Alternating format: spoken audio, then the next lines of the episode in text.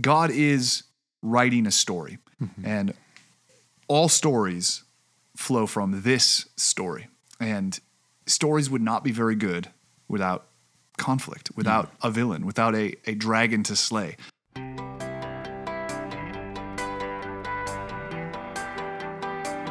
You're listening to Make and Multiply, a podcast devoted to equipping the members of Emmaus Road Church to make and multiply disciples of Jesus Christ in the city of Sioux Falls. The people of Emmaus Road are committed to regular rhythms of gathering and scattering. We gather corporately in worship on Sunday mornings, we gather in missional communities and discipleship huddles, and we scatter throughout our city where we want to give every resident of Sioux Falls repeated opportunities to hear and respond to the gospel of Jesus Christ. Hello, everybody, and welcome to another episode of Make and Multiply. My name is Matt Gruen, and I am one of the pastors at Emmaus Road Church. And I'm joined this morning with Ryan Chase and Caleb Dernberger. Ryan's a pastor at Emmaus Road Church, and Caleb serves as a pastoral resident for our church. And this week, we are going to be diving right back into the statement of faith. Uh, going to walk back through some of the categories. We've already gone through the scriptures, uh, the triune God, uh, God's sovereign purposes, which I believe we did in two parts. Uh, the creation, providence, and man, which we did in two parts out of necessity. Um, and then today we are going to look at the category of man's sin and its effect. So, a real downer of an real downer of the episode of an episode, uh, but vital, But right? crucial to- crucial in understanding the gospel. In order to know the good news that the gospel is, we have to understand that it's only good news because of Yeah. bad news. and, and understanding the world we live in. Yeah. you know, having a worldview that accounts for uh, you- even non Christians have some sense. The world is not the way it should be, Right. but your worldview has to account for that. What What do we mean? The way it should be, Right. If it's a big accident anyway, you can't talk about an accident should be that or should be like this. If you spill, you know, milk on the floor, whatever the puddle looks like, you can't say, well, it should be like this and not like that. Right. Um, so you have to you have to have a worldview that accounts for why is the world broken. because the the atheist worldview of it's all by accident just does not while maybe intellectually satisfying to some extent because that's what the rest of the world post at darwin believes it does not experientially satisfy at all No. because i think we all can agree i think everybody can agree this is not how it should be and if that's your the diagnosis informs the prognosis so how we diagnose our what the problem is is going to inform what should be done to fix it Yeah. What's the um, remedy? Exactly, because if, if everything's an accident, there is no remedy because there is no problem. But if there is a problem, then what is the remedy? And as Christians, we hold to Christ and Christ alone as the remedy. But as Christians, we need to know what Jesus is the answer. What question does Jesus answer? Yeah. What problem does Jesus solve? It's one thing to say he solves problems for you, hooray. Okay, but unless I know not just a cursory reading of my sin, yeah, I'm I'm I, I can tell I'm not as as what I should be, but I'm not that bad. Until we understand sin, our effect, our- its effects on us, and our culpability in our sin, mm. it what the result is. The more that we recognize the the greatness of our sin, it's concursive and, and to magnify the greatness of Jesus, um, and that's our aim is to to make much of Christ because He's worthy of it. So I, I'm gonna read. We're gonna do these in two sections. So the, under man's sin and its effects, uh, which, by the way, I, I, don't, I, I knew this, but I was reminded of it. If you go to our website, emmausroadsf.com, under the beliefs heading, our entire statement of faith is right there, uh, and it's separated out into kind of Dropbox categories. So if you uh, want to follow along with us, you can just go to emmausroadsf.com slash beliefs. Um, and then kind of scroll down, click on that drop down of man's sin and its effects. And I'm just reading right from that. So if you do that, you would see there are two headings the origin of sin and the effects of sin. So we're going to take those in turn. Uh, I'll read each, I'll read the first one and we'll, we'll kick it around and Ryan will answer for us where sin came from. Uh, so here we go. Let me read the origin of sin. God originally created man innocent and righteous, without stain or corruption. In this state, Adam and Eve enjoyed a fullness of life in communion with God, delighting in Him and His righteous will, yet capable of transgressing. Despite these privileges, they were led astray by Satan and willfully sinned against their Creator by doing what he had forbidden. In their rebellion, they doubted his character, rejected his authority, and disobeyed his word. Man's trespass of God's commands brought enmity with God and the curse of death. Because God had established Adam as the representative head of the human race, his sin was imputed to all his descendants, bringing guilt, condemnation, and death to humanity. Therefore, we are all by nature corrupt and inclined to evil from conception. It's bad news. That is bad news. that is bad news. Lamentable, grievous. And yet, embedded in there, there is, I mean, just that first sentence God originally created man innocent and righteous, without stain or corruption. In that state, they had, Adam and Eve had fullness of life with communion with God. Can you imagine? Mm. Delighting in Him and His righteous will and capable of that. That was their original setting. I mean, you read the Garden of Eden; it really is paradise, right? It really is this sweet uh, where where they walk with God, they talk with Him, they commune with Him, they have jobs to do, they have food, they have everything they need, and yet, Yeah. um, they are led astray. And, and what's you know the the statement just reads, despite these privileges, they were led astray mm-hmm. by Satan. Yeah. and I think it's right for it for the statement to say that because that's what the Bible says. Right. Like Genesis three, I know the the pressing question that always comes out right away, at least inter- interacting in my own heart and with my past students, is you read Genesis 3, and it starts with Now the serpent was craftier than all the others, and it came to Eve and said. And the question is right away, well, where the heck did the serpent come from? Yeah. How did it get there? Um, and the Bible doesn't really answer it. Right. It just says it. And that's one of the, you know, one of the things that we recognize the Bible, we can only really say for sure what the Bible says clearly. Um, we speak where the Bible speaks. Yeah. We don't speak where the Bible doesn't speak with the same type of certainty that we would otherwise Right. with where the Bible speaks. So, so Ryan, that- where, did the, helpful. where did the serpent come from, Ryan? Let's just let's just dive in. Go ahead. Yeah, that, no, that's a helpful qualifier because we do often want to jump into the realm of speculation. I've mentioned this verse before, Deuteronomy 29 29, where um, through Moses, God communicates to his people that the secret things belong to God, but the things that are revealed belong to us and to our children so that we can know God and walk in his ways. So there are secret things, there are mysterious things, and we can accept that by faith. In fact, the way that we deal with the revealed things is the same way that we deal with the secret, not revealed things. That is by faith. What God has revealed, we are to take by faith and believe as true. The things that have not been revealed, we can trust God that He knows what He's doing. Yeah. and uh, that He has revealed to us everything that we need for life and godliness, everything that we need to know to know Him. So, within the confines of what God has spoken, we can make confident assertions. And I think that's why the statement of faith begins affirming God created man innocent and righteous, because one of the foundational questions in all of this is who's to blame? Mm-hmm. And, and oftentimes you hear in our unbelief. It- what do we love to do about our own sin? Shift to the blame, blame somebody else. And, and that's what Adam and Eve start to do from the beginning. Yeah. When God comes and says to Adam, Where are you? And he says, Well, this woman that you gave me. And she says, Well, this serpent that was coming through the garden. Eh, They're, they're immediately blaming somebody else. Which, by the way, all of that is true.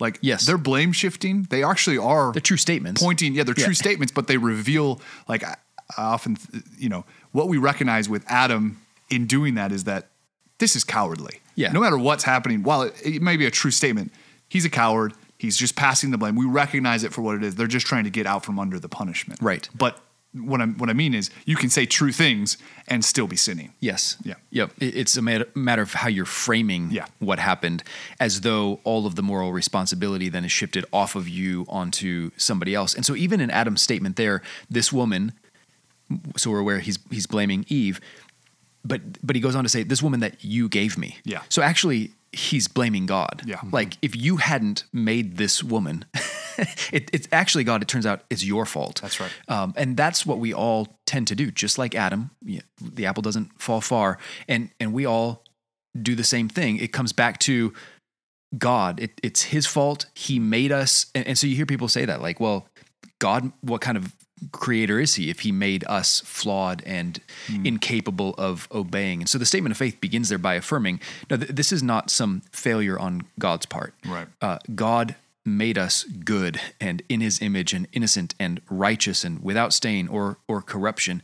Um, and yet, he also made us capable of transgressing. That is, he, he gave us the ability, uh, a a moral responsibility to choose to trust him or not, to um, obey him or not. And, and so there, there is the ability to transgress. And uh, so, other questions, you know, why would God even have put that tree there anyway? Why would he have given this commandment not to eat from it? But all of those things, in the end, can't absolve Adam or any of us of our moral responsibility that we have disobeyed God, and it's our fault, not God's fault. and I think the statement holds the tension well when they when it says they were led astray by Satan, true, and willfully sinned against God. So it, it we can't you know push too far one way where we just blame uh, we just our navel gaze and just blame ourselves for all of our, our no Satan is a real character a, a, a real person in this world trying to who's on a mission. And has been from the beginning that john says he that, that great serpent of old the uh, jesus calls him the father of lies right? So that's a that's a character. He does exist. But we also can't shift all the blame to him as if all of the problems in my life are because of him.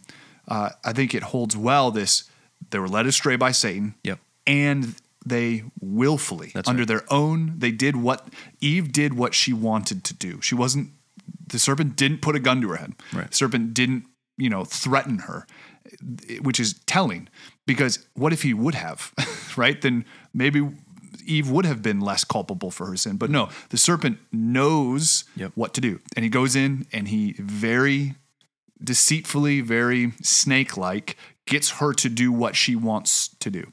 And she does what she wants to do. That's why that, that threefold in their rebellion kind of lists out the process. They doubt she, Eve and Adam, as the representative head, doubted God's character. And that's what they remember. The serpent was trying to get him. Did God really say no? He doesn't want you Is to God do that. really good? He's, not good. Withholding. He, he made this Right. good tree with good fruit. Look, you can see with your own eyes how desirable it is. Yep. You know it's going to taste good. Why would he hold out on you? Why Mm-hmm. would he hold back? He must not actually be good. and then rejected his authority. No, you can actually. He doesn't want you because he wants. He, he doesn't want you to eat because he's afraid you'll become like him. Yeah. So So who is he to tell you what to do anyway? You- Exactly. You, can choose for yourself. and then those two dispositions that Adam and Eve willfully bought into, they willfully decided, you know, he's right. They doubted his character. They rejected his authority, and so then disobeyed his word. So it's not just in the taking of the fruit, but in the actual everything that led up to was sin. Um, the the author Derek Kidner, while while commenting on this passage, he, he has this incredible line. He says, "She took and ate. So simple the act, so hard its undoing." And then he says this: God will taste poverty and death before take and eat become verbs of salvation, which all of a sudden she took and she ate. In the New Testament, what do we say before every Lord's Supper? Take, eat, remember, and believe all that Christ did to undo what Yeah. Eve did. So it just there's a lot going on Mm-hmm. in this Genesis three this Genesis three scene that's depicting the origin of our sin is both from without us, I mean externally, but very much so within us. That's good. This was um, implied already, but I think it, it needs to be said explicitly um, because of all the questions that arise. But passages like Job 34:10 are helpful. It says, "Far be it from God to do wickedness, and from the Almighty to do wrong." Or Psalm 5 verse 4, "For you are not a God who delights in wickedness; evil may not dwell with you." So we need to. I mean, Scripture says God is not the source of sin, nor does God sin. Um, evil does not flow from him.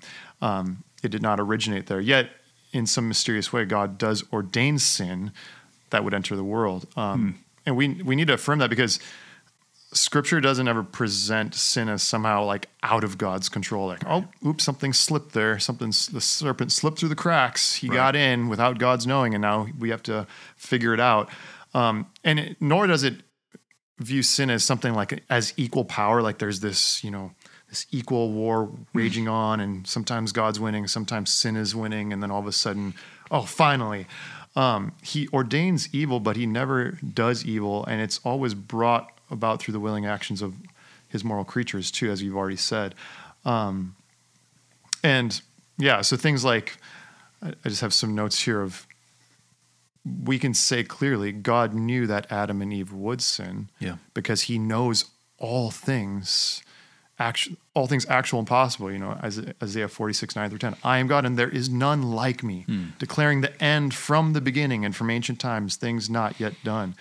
Um, God works all things, even evil, for the praise of his glory. So Proverbs 16, 4 says, The Lord has made everything for its purpose, even the wicked for the day of trouble. So to say, like, you know, this is happening and now God has to somehow address it and figure it out is is to say that God didn't really know, God didn't ordain, God is powerless. I mean, even there, in those questions of understanding what is sin and where did it come from, we can undermine Right. and sin ourselves in thinking mm-hmm. wrong thoughts about God. So I think those are just helpful ways to think about it, starting with God and all his, I mean, good purposes. And um, like- just as Matt was saying, par- the paradise that God created is everything good. And yet, um, so Yeah. And, and it's important to remember that this rests on the earlier statement under God's sovereign purposes of God ordains all things for his glory. So he is sovereignly ordained that all that exists occurs in creation in order for the purpose of displaying his glory. So God is writing a story and all stories flow from this story. And stories would not be very good without conflict, without a villain, without a, a dragon to slay. Uh, St. George and the Dragon would not be a very good story if it was just St. George. Right. right? There has to be a dragon. In fact, St. George and the Dragon has a dragon because there is a dragon. There really is In the real story. The real story where God and and yet God has not lost control. God is not this is not outside of his purview and also he's not culpable for the sin that we mm-hmm. commit. So while it doesn't fit together nice in a, in a nice, you know, click together like a puzzle in our minds, does not then necess- necessarily mean it's not true. Right. Mm-hmm. Yeah. Yeah, it, it- eh, I find it helpful, even just to clarify. And this statement of faith is um, points us in this direction of just thinking holistically about sin. Matt, like you were saying, doubting God's character, rejecting His authority, disobeying His word. The next sentence talks about uh, man's trespass of God's command, and that's what Scripture says in um, First John. Sin is lawlessness. Sin is trespassing God's command. When you define sin that way, then we're not just asking a question like, "Why are there things in the world that displease me personally?" Um, we're asking, "Why is it that God?"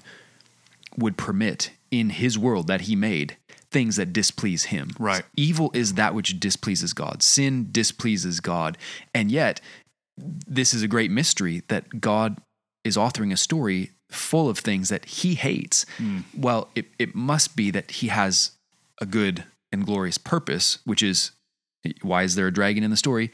To be slain, to be hmm. to be triumphed over by the hero of the story. Mm-hmm. Why does God permit in his story things that he hates to triumph over it in the end, ultimately through his son Jesus? That that's the the short answer to how could God tolerate things that he hates in the world that he made? yeah. and, and quickly last on this on this category before we jump to the next but um, this is not just an adam and eve problem um, this it, it's one it's one thing to sit here you know however many thousands of years later and say well they did that i mean that i'm, I'm if i would have been in that situation i wouldn't have done that um, and so we an appeal to god to say hey how come i'm being blamed for other people and the statement deals with that as the bible describes it as adam represents all of humanity in this scene. He is us.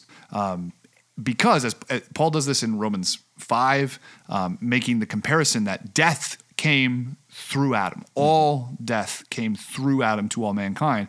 And we are we are the heirs of that unrighteousness. Um, and we are culpable for our own sin and our original sin. From conception, we are sinful. Um, and we get that from from our father Adam, from Adam who sinned in the garden. And if you are to say, if you, you have a, a disposition that says, well, that's not fair, um, just know that Paul's logic in Romans 5 is the reason death came through Adam, now life comes through Christ. So if you remove yourself from the garden scene, you by necessity have to remove yourself from the cross Right. because the cross is the answer to the garden's problem. So if I'm no, if I don't want to be uh, numbered with Adam in my in his sin, because I say, well, that's his problem. Well, then I've just removed myself from the grace of God under And Christ. Christ. can't be your representative head either. Exactly. Yeah.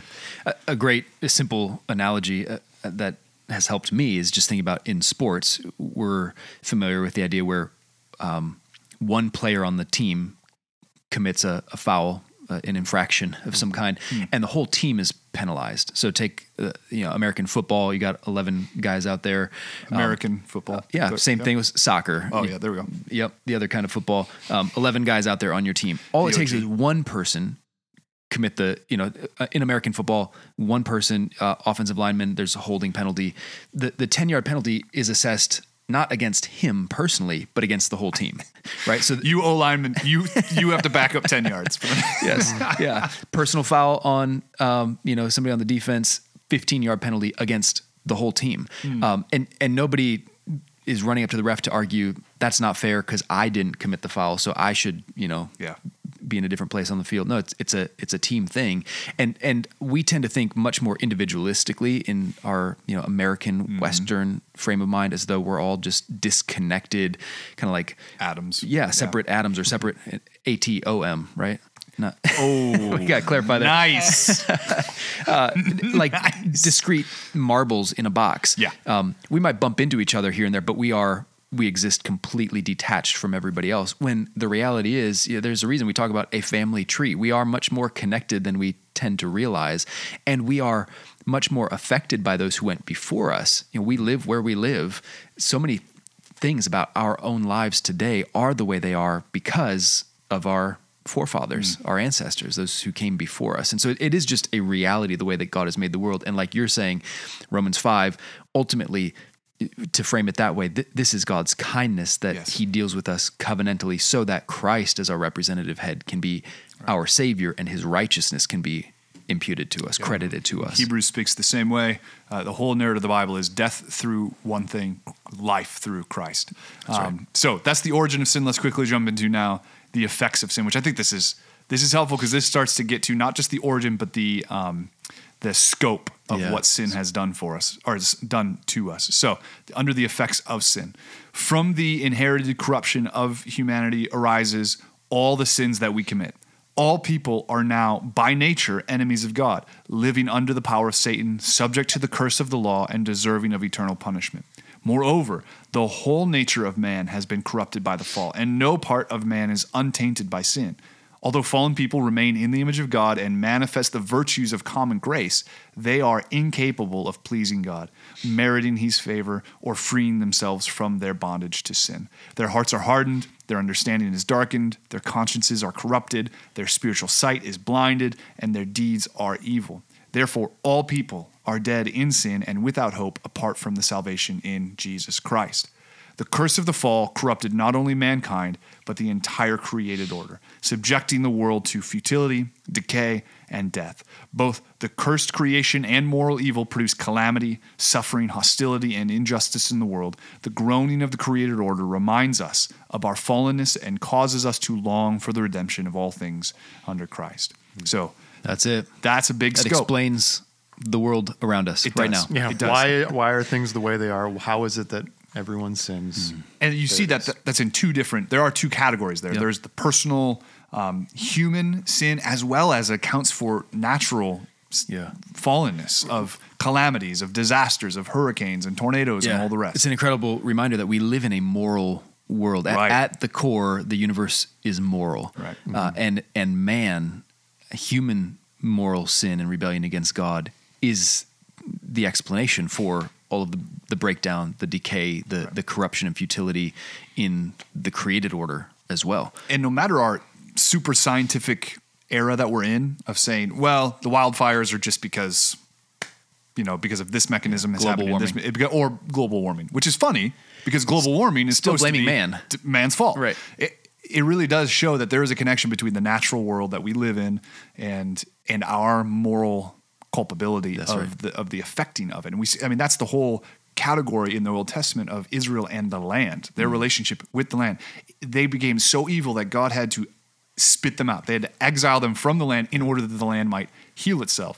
Uh, not itself, but God would, would bring blessing back to this land that used to be flowing with milk and honey. Mm-hmm. In comes Israel and makes it all disastrous. Mm. So we, we kid ourselves as just enlightened, you know, scientists who can who say, well, the natural world is explainable through through this, that mechanism, and the other thing. Well, just because we explain what it's made of, Right. we have not removed the moral categories. Yeah. Um, and yeah, the, blaming climate change shows that even the unbelieving world recognizes that we have done things and it has effect. Yeah, physics Mm. and chemistry can explain what's happening, Right. but ethics gets at why. Yeah. Augustine has this definition of what sin is. He says sin is a, a defecation in something that is good, hmm. which is uh, hmm.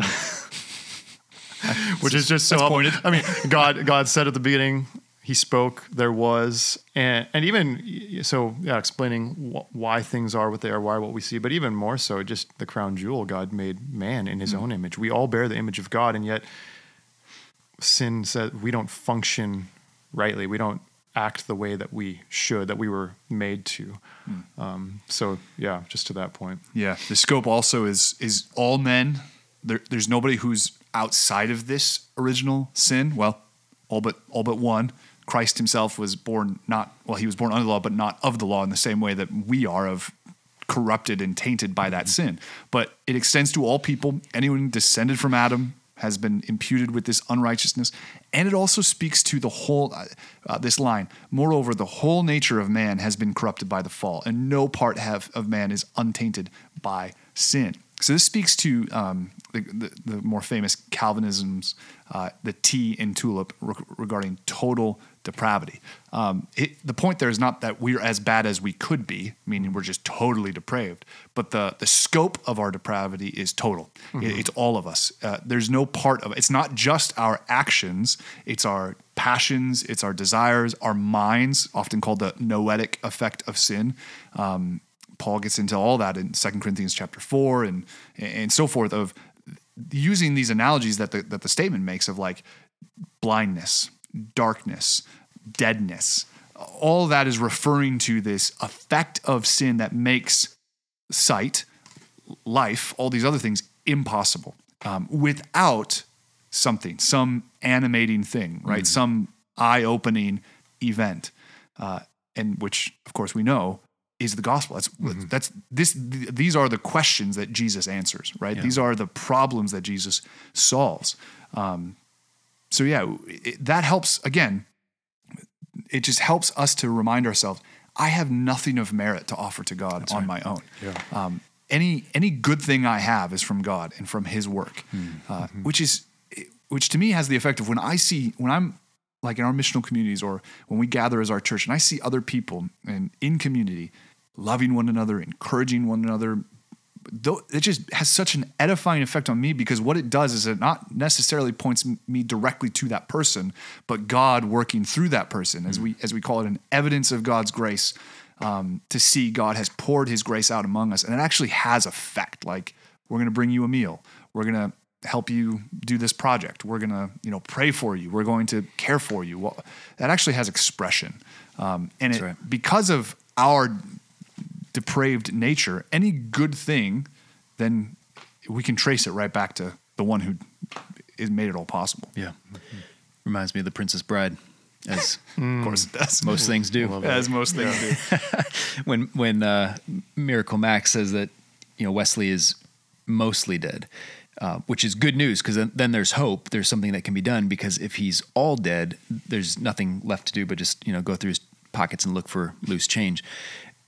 The the gospel is it's not that well hey there's still some hope for us because there's some glimmer of life or some you know flicker of goodness inside of us, and that can be revived. No, we we're not in need of just being revived from a state of being mostly dead. We're, we are in need of a resurrection, mm-hmm. where actually we are completely dead. Right. There is no hope, nothing that we can do, and so yeah, understanding the totality of our depravity explains so much. Again, this just eh, the the biblical worldview has so much explanatory power for the very um, experiences that we have in life. It just explains why our thoughts are so twisted, um, why our will is enslaved.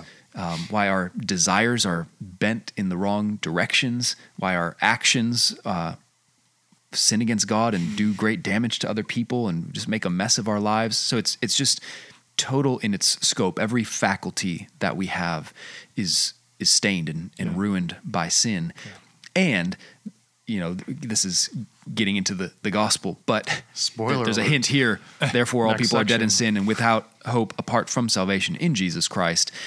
That- That's why the full humanity of Jesus is such good news. Right. That he redeems every part of us, not Right. just like, well, I can, you know, save their their spirit here and, and evacuate them out of this. No, every aspect of it. Our our minds are renewed in Christ. Our bodies have the hope of resurrection, restoration in Christ. So, um, no, I, I think getting the doctrine of sin right really matters because we shy away from this for fear of offending people or making people feel bad.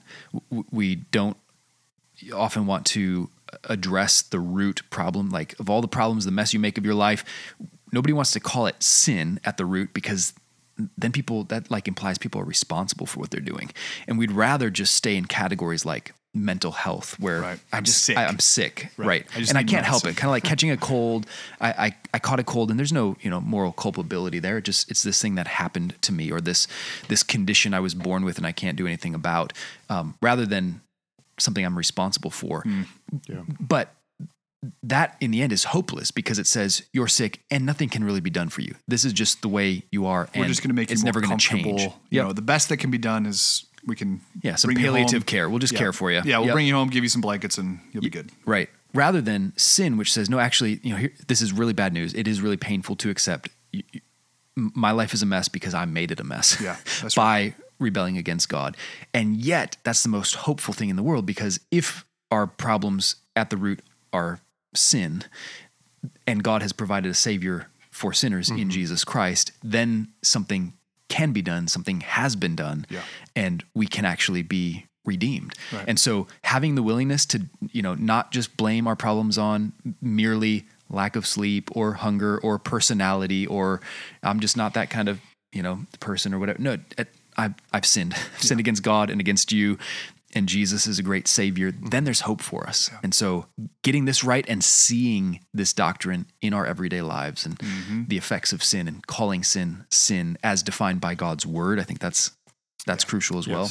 Um, Could be a sin is not just defined by right here. yeah, add that to the list. It's not just you know whether or not somebody else's feelings are hurt. It's has God's word been broken? Has have His commands been violated? So we just mm-hmm. have to be honest with ourselves and God. It's, it's good. Yeah. So simple the act, so hard it's undoing. Mm. The, the, the depths that Christ had to go to, and we'll talk about this in our next one on the person and work of Christ, is he had to taste poverty and death himself before take and eat would become verbs of salvation, before they would become good news for us. Um, so we have to understand the depth of our sin in order to understand who Christ is and what he's done and why that is good news for us. Yeah. It's not good news unless you understand, unless we understand the bad news. If we don't, if we don't get tho- those right, we will get. If we don't get the garden right, we'll get the cross wrong, um, and that's that's vital for for us um, as we live in God's world, as we take His word, as we gather as a church. We want to be gospel centered people, and in order to be gospel centered people, we have to know what the gospel is. and it's not just Jesus died for you as your personal savior. Hooray! While that's true, that for us to grasp the depth of that that actually functions in our lives, we need to we need to dig all the way into our own hearts um, and and see what Christ really has done for us. So I think that's more obviously always could be said, um, but I think that's it's a good start. Yeah. Till next time. Thanks for listening to Make and Multiply. If you have questions about anything related to discipleship huddles or missional communities or gospel fluency, you can reach out to your missional community leader. And if you're not yet plugged into gospel community at Emmaus Road, visit us online at emmausroadsf.com.